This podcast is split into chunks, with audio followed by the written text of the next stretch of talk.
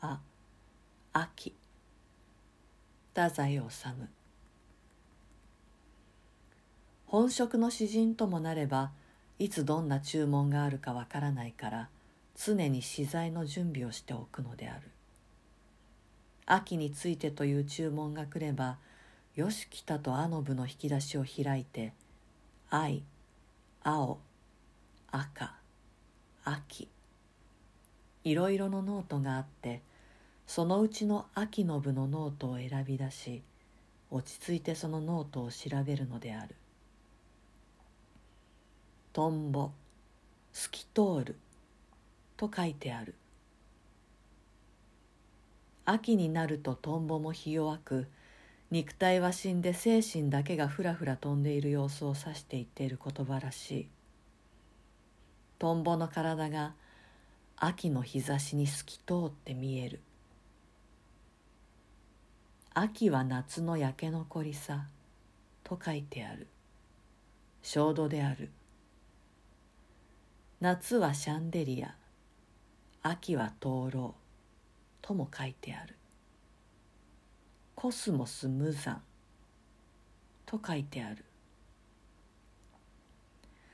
いつか郊外のお蕎麦屋でざるそば待っている間に食卓の上の古いグラフを開いてみてその中に大震災の写真があった。一面の焼け野原市松の浴衣着た女がたった一人疲れてしゃがんでいた。私は胸が焼き焦げるほどにその惨めな女を恋した。恐ろしい情欲をさえ感じました。悲惨と情欲とは裏腹のものらしい。息が止まるほどに苦しかった。枯野のコスモスに行き合うと私はそれと同じ痛苦を感じます。秋の朝顔もコスモスと同じくらいに私を瞬時窒息させます。秋は夏と同時にやってくる。と書いてある。夏の中に秋がこっそり隠れてもはや来ているのであるが人は灼熱に騙されてそれを見破ることができぬ。耳を澄まして注意をしていると夏になると同時に虫が鳴いているのだし庭に気を配って見ていると桔梗の花も夏になるとすぐ咲いているのを発見するしトンボだってもともと夏の虫なんだし柿も夏のうちにちゃんと実を結んでいるのだ。秋はずるい悪魔だ。夏のうちに全部身支度を整えてせせら笑ってしゃがんでいる。僕くらいの慶願の詩人になるとそれを見破ることができる。うちの者が夏を喜び海へ行こうか山へ行こうかなどはしゃいでいるのを見ると不憫に思う。もう秋が夏と一緒に忍び込んできているのに秋は根強いくせ者である。階段よろしあんまもしもし招くすすきあの裏にはきっと墓地があります。道とえば女おしなり枯れ野原。よく意味のわからぬことがいろいろ書いてある。何かのメモのつもりであろうが僕自身にも書いた動機がよくわからぬ。草害。庭の黒土をバサバサ這いずり回っている醜き秋の蝶を見る。並外れてたくましきがゆえに死なずありぬる。決して儚き体にはあらず。と書かれてある。これを書き込んだ時は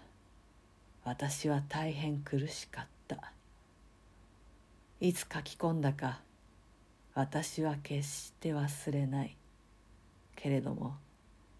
今は言わない「捨てられた海」と書かれてある。秋の海水浴場に行ってみたことがありますか？渚に破れた絵日傘が打ち寄せられ陥落の後日の丸の提灯も捨てられかんざし紙くずレコードの破片牛乳の空き瓶海は薄赤く濁ってどたりどたりと波打っていた。尾形さんには子供さんがあったね。秋になると肌が乾いて懐かしいわね。飛行機は秋が一番いいのですよ。これもなんだか意味がよくわからぬが秋の会話を盗み聞きしてそのまま書き留めておいたものらしい。またこんなのもある。芸術家はいつも弱者の友であったはずなのに。ちっとも秋に関係ないそんな言葉まで書かれてあるがあるいはこれも季節の思想といったようなわけのものかもしれない。その他農家絵本秋と兵隊秋の蚕火事煙お寺ごたごたいっぱい書かれてある。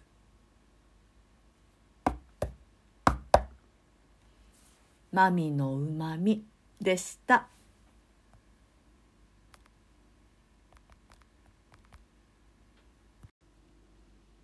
小説の面白さ太宰治。小説というものは本来女子供の読むものでいわゆる利口な大人が目の色を変えて読みしかもその読後感を卓を叩いて論じ合うというような性質のものではないのであります。小説を読んで襟を正しただの頭を下げたなどと言っている人はそれが冗談ならばまた面白い和平でもありましょうが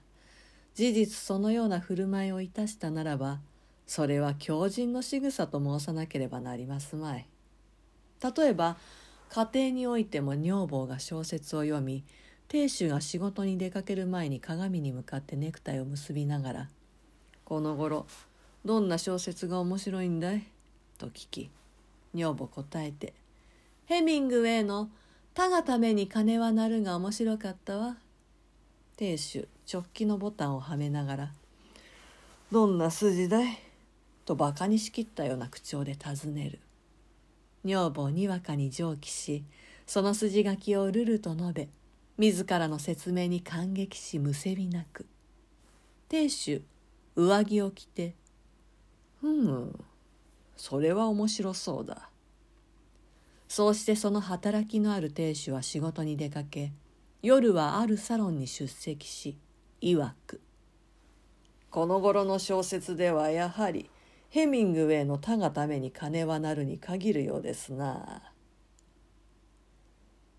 小説というものはそのように情けないもので実は不女子を騙せばそれで大成功その不女子を騙す手もいろいろありましてあるいは金言を装いあるいは美貌をほのめかしあるいは名門の出だと偽りあるいはろくでもない学識を総ざらいにひけらかしあるいは我が家の不幸を恥も外聞もなく発表しもって夫人のシンパシーを買わんとする意図めいめい白々なるにかかわらず評論家というバカ者がありましてそれを捧げ祭りまた自分の飯の種にしているようですから呆れるじゃありませんか。最後に言っておきますが昔滝沢馬琴という人がありましてこの人の書いたものはあまり面白くなかったけれど。でもその人のライフワークらしい里見八犬伝の序文に「不女子の眠気覚ましともなれば幸いなり」と書いてありました。そうしてその不女子の眠気覚ましのためにあの人は目をつぶしてしまいましてそれでも口述筆記で続けたってんですからバカなもんじゃありませんか。余談のようになりますが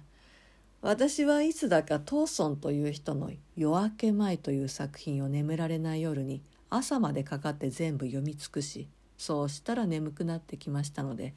その分厚の本を枕元に投げ出しうとうとと眠りましたら夢を見ました。それがち。とも何にも全然その作品と関係のない夢でした。後で聞いたらその人がその作品の完成のために10年間かかったということでした。マミのうまみでした。